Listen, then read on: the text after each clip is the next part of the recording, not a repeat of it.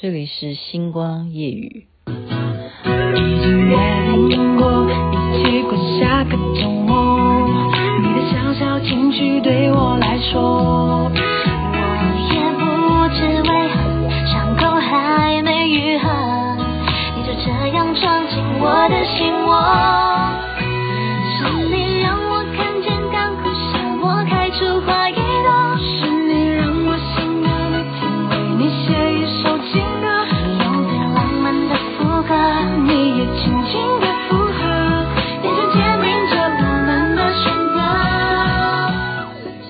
有点甜，是不是听起来很甜？汪苏泷所演唱的。您现在听的是《星光夜语》，我觉得真的有时候就是，好，刚刚跟朋友聊，就是需要这种甜的感觉。你说，有人寄给我说，糖是造成癌症最重要的元素，可是我就反过来告诉他说，可是它让我们快乐。有时候我们就是需要这种甜，有点甜就好了，不能太甜。现在怕这种好什么三高啊，或者是吃太油啊、吃太咸啊、太甜都不行。但是我们的概念要甜，要甜。我为什么 今天要讲有点甜？因为我说要转换那种你很想要出国的话，那么必须。要经过核酸检验，你是阴性的，然后要在什么地方要隔离，对不对？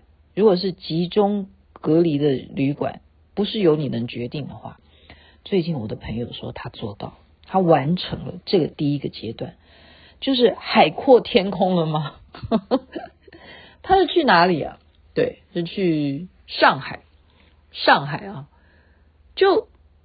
就是这种让我们就是很向往了解它整个过程哦，就是去先订机票嘛，你就是很确定第一件事情你要订机票啊，然后再怎么样呢？然后就是你要得到前三天啊，连续你去预约，你去要去检验你自己是不是有这个拿到这个报告，就是检验出来你是阴性，你才可以上飞机啊。好，你要合格这种证书。然后上飞机之后呢，到达当地呢，哦，就由他们去安排，说你如果不是在本地的话，啊，是在什么地地方，然后一一样下飞机就是要接受核酸的检测。然后他是这样讲的哈，他是这样讲说，真的是比台湾要重一点哎，哎，这就是今天分享给大家的八卦，什么意思呢？就是那一根棉花棒哦，如果我们插到这种已经到鼻子还是什么感觉？我我是没有做过这个测试的哈。它会会真的是让你会听到那种声音，就是痛到骨头的声音，就是很深。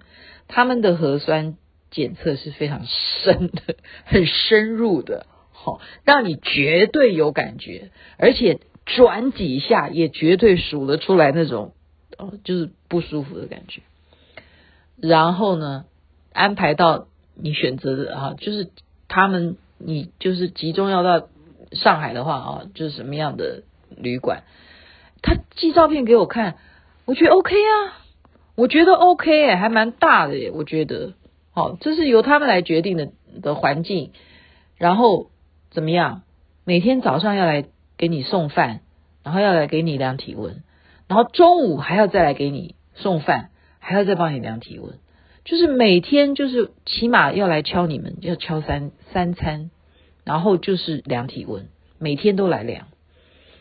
再来怎么样呢？三天就要核酸检测一次，三天就等于十四除以三这样，就起码你在这十四天的范围里头呢，你就起码要做到四到五次的核酸检验，都习惯了。那他怎么样做？我觉得。刚刚讲这个有点甜，就是说你很多事情啊，就在于我们先入为主，我们认为隔离这件事情是一件很痛苦的事情的话，我们就永远跨不出那一步。他干脆怎么样，就耍废。是怎么怎么叫耍废？就是说我来到了这个隔离的环境，我既然不能够出门的话，为什么我还在乎日夜呢？我为什么不能白天睡觉，晚上来做我想做的事情？而且晚上的时候，周围更安静。我如果想要好好好的静下来写写东西啊，或者是我想要好好的看书啊，我甚至好想要做一些体操运动啊，在这个时候最安静，我可以尽情的享受这个时光，因为怎么样？最主要的是我在做我自己想做的事情，不会有人敲门来要量我的体温，所以这十四天。他就是这样子，日夜反把它反过来，因为白天都会有人敲门的话，那我白天睡觉好，就等于说哦，早上七点钟来敲门，那我就七点钟以后睡睡睡睡到中午，哦又会有人来敲门，这样我就是断片式的睡觉，片段式的睡眠，就是打破我们既有的观念，我们该怎么过日子的，把它完全粉碎性的毁灭。应该讲断舍离，OK，把这个东西就是我们讲包袱，包袱。我们有时候你不觉得吗？有时候教条这件事情就是我们的包袱。你说早睡早起精神好，这叫做什么口号？我很多认识的朋友，不是只有我夜猫子，真的很多人他就是睡到中午自然醒。当然，这是这叫好命，他不用上班，他这样子也是活得很好啊，很健康啊，没什么不不行啊。所以因人而异，因人而异。何况你在隔离期间，所以有人跟我讲说，啊，西雅图的人跟我讲说，他其实就听到某一个人告诉他说啊，回到台湾隔离啊，真的，如果不是好能够。嗯、看看佛经啊，看看佛典啊，或者是嗯、可以修法这样打发时间的话，真的回台湾隔离是一件太可怕的事情了。要在饭店里头关十四天，所以真的这个日子太难熬了。那我为什么这个朋友去上海，他就十四天就过完了，然后他就过完了。然后如果是要再加七天的居家隔离的话，那他也也都过了，现在也都过了，都 OK 呀、啊。那未来他这一关都能够跨越出去了啊，他就是去到那边了，就到达上海，然后他就告诉我说，他们的核酸检测是非常非常的深入的啊，深入的，我们讲跟台湾不太一样，不太一样。然后他也有更好的一种心理建设，就是将来他再回到台湾十四天的隔离的时候，他也就是照刚刚那个模式，就是什么耍废。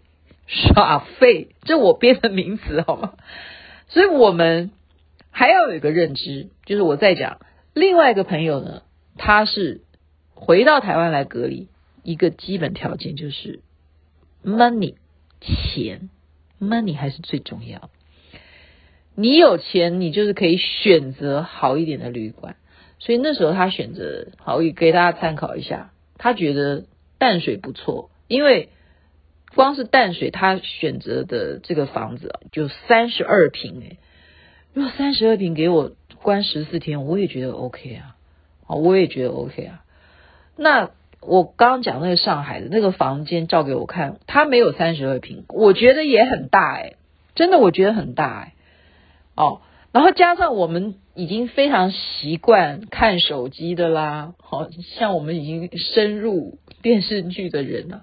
你叫我每天有人帮我送三餐耍费，然后就照那个人的模式日夜颠倒，然后晚上的时候还对不对？像我们这晚上就精神特别好的，你就做你想做的事情，哈，就十四天，我觉得我真的觉得可以过的，是可以的，我自己都在说服我自己。我真的不骗你们，只是我在想说，我到底要去哪里哈？比方说，真的是要去上海吗？就学那个人去上海吗？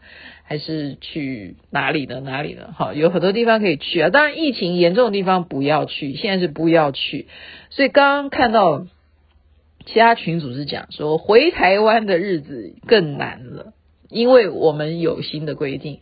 就是说啊，比方说空服员啊，或者说航航，就是跟航空有关的。因为上一回为什么我们的疫情会爆发？有人说就是那个原因，就是没有在那个环节去针对他们，你必须要隔离的时间的长度造成了疫情的破口。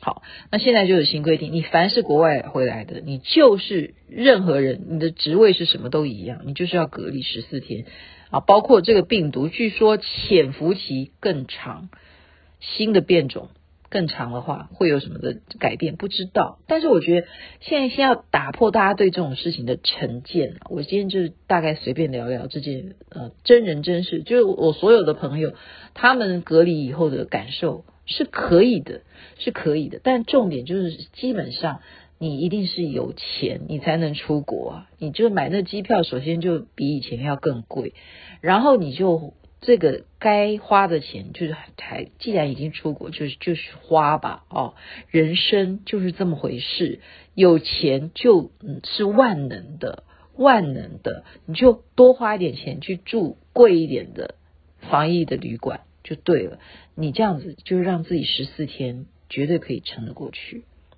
然后很多人说，怎么会有人害怕回台湾隔离呢？如果让他隔离十四天，哇，他真的太高兴了，因为他可以不用接到谁的电话，或者是说他之前的失就是没有好好睡眠的问题，可以好好的利用这十四天去睡觉。这刚刚有人跟我讲的，好，OK，今天就分享给大家。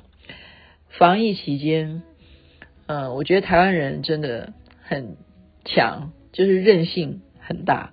还有朋友告诉我说，你看看东区很多很多的店都找不到店吃饭，真的很多餐厅都真的关门，很强的。我们一定应该可以撑过去的。祝福大家身体健康，还是讲那句话，幸福就是健康，好吗？我们都要保持。那种心情的甜蜜，有点甜。